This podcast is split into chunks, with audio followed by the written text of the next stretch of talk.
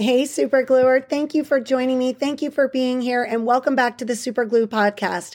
So, you know that we have a lot going on, but today we're going to really talk about what it means to have acceptance. Oh my goodness. So, if you would just join me in taking a big breath this morning.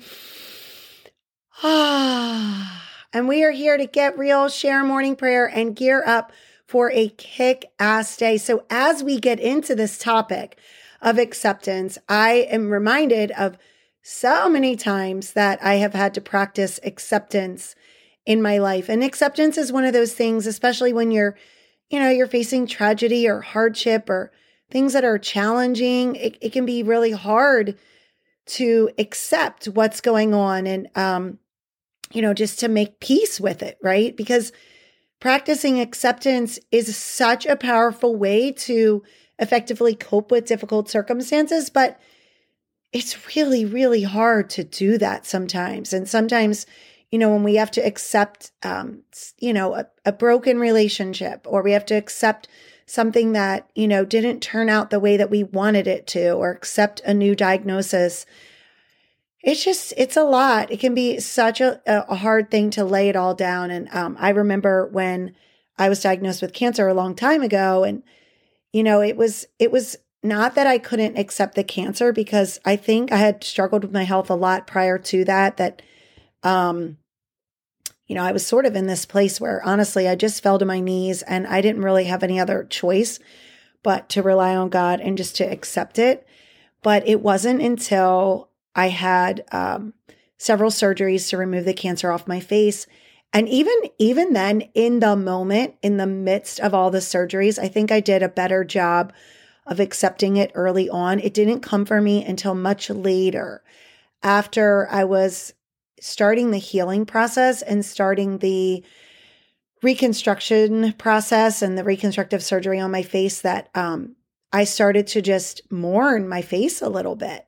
And I guess I really hadn't let myself do that because I was just worried about my health and fighting and staying strong and getting through the cancer. But there was a part of me that sort of hit a bump where it was like, my gosh, you know, I I look different and I um I think for me, the vanity around feeling like I looked like I was aging faster or looked older, whatever, and um, just, you know, being a human, being a woman, being vain, I guess, um, it started to bother me a little bit.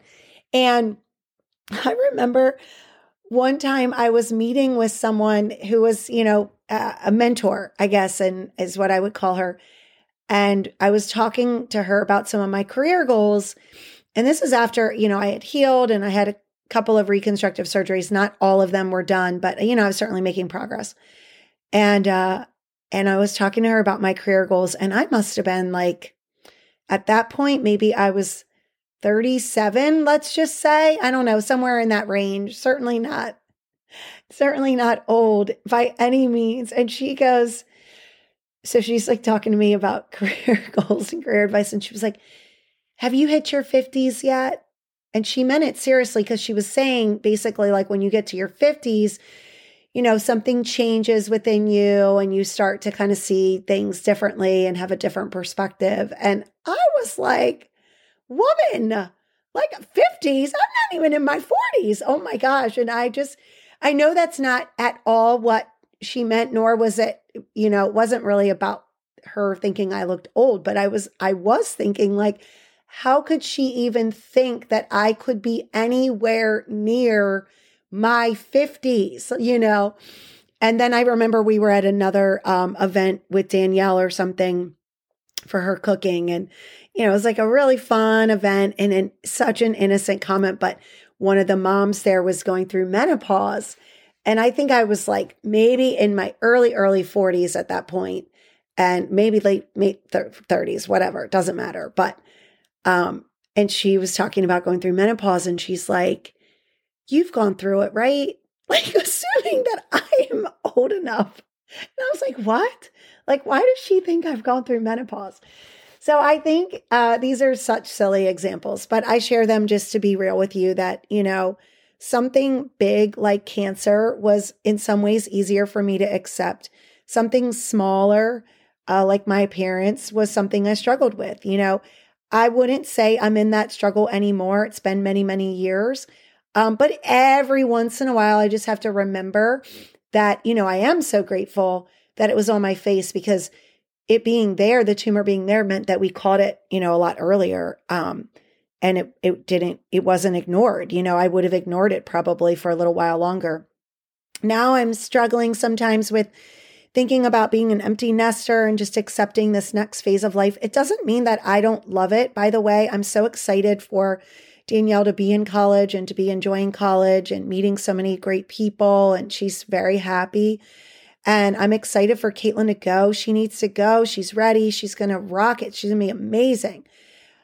But there's just still that like acceptance that, you know, it gets sad. Like I feel like I'm going to get choked up talking about it, but thinking about big changes in our family like that. Right. And so it's again, it's not that these are all sad things. In fact, my cancer ended up being a beautiful part of my life um, and really brought some great, great growth for me. And um, most of the time at this point, I don't really think about my scar too much, but I had to at some point accept it, just like I'm working on accepting the big changes that are happening in our lives. And I bet that you must be going through some form of having to practice acceptance, right? And so it's about being mindful and pausing and noticing your thoughts as they occur and allowing them, you know, to be your thoughts without placing judgment on them and and sometimes we might need to utilize uh, an intervention, which can help us just to really focus on acceptance. Um, and thinking about, like, okay, so what's our desired outcome? You know, if we have to accept something, um, it doesn't mean that we're saying that all of it needs to be brushed away. We're not talking about let's just get over our pain and suffering. No one is saying that. But, um, you know, at some point, knowing that there are certain things that are out of our control. And that the beautiful thing about our relationship with God is that our Savior works all things for good. Oh my goodness, this can be such a hard lesson sometimes because we don't always see it right away. We don't always feel it right away.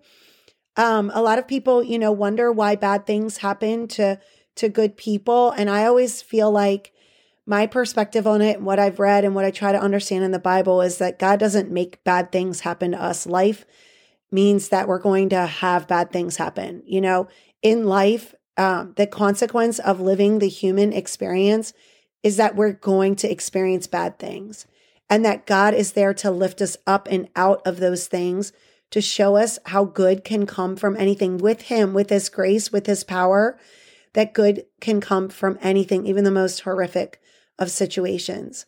So, really thinking about it from that perspective really helps me to understand that God would never harm us. It's like thinking that we would harm our own children.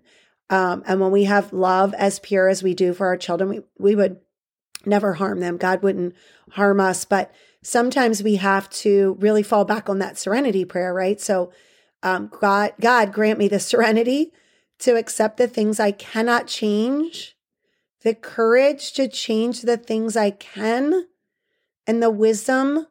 Oh, my super gluer, the wisdom to know the difference. So, my challenge to you today is to be honest about what you need to accept and draw on God as our source of strength if that works for you and I I invite you at any point to, you know, further your relationship with the Lord and um, never to oust anyone who that you know doesn't practice Christianity. This isn't a place where you have to, you know, follow a certain um, belief to be here. And I'm so so glad that you are here. But I want you to know that God really does intend to work all things for good for us if we will let Him. And sometimes it is about giving up the control and accepting what's in front of us and laying it down so that we can then see how He can make something so awful into something so good. Oh, I feel like I'm going to cry. Why am I so emotional today? Ah, I think because I know that so many people are going through so many hard things and oh, sorry.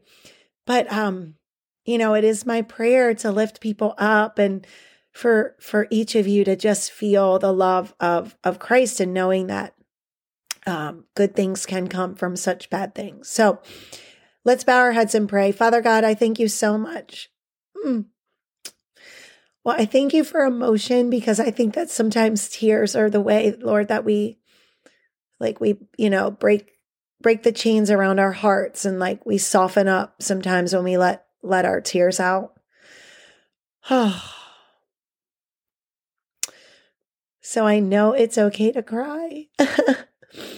but Lord, I weep today for all of those who are suffering and I um thank you so so much for pulling me out of so many difficult circumstances and showing me the way so many times and I just want that so badly for for others.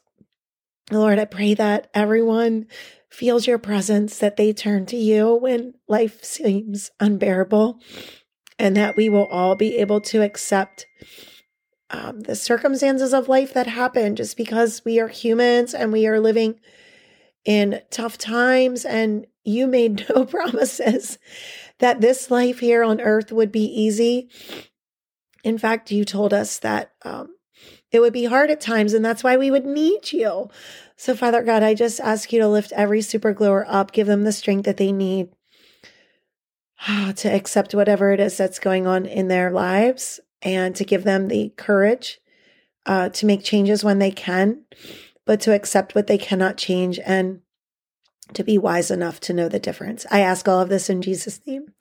Amen. Woo, super gluer. I didn't mean to get you crying this morning. Ah, but I think I just, yeah, I feel it so deeply that, you know, I want to spread peace and joy and love. And I hope that you feel that today. So get out there and have a kick ass day filled with a lot of love. Have an awesome day. Bye.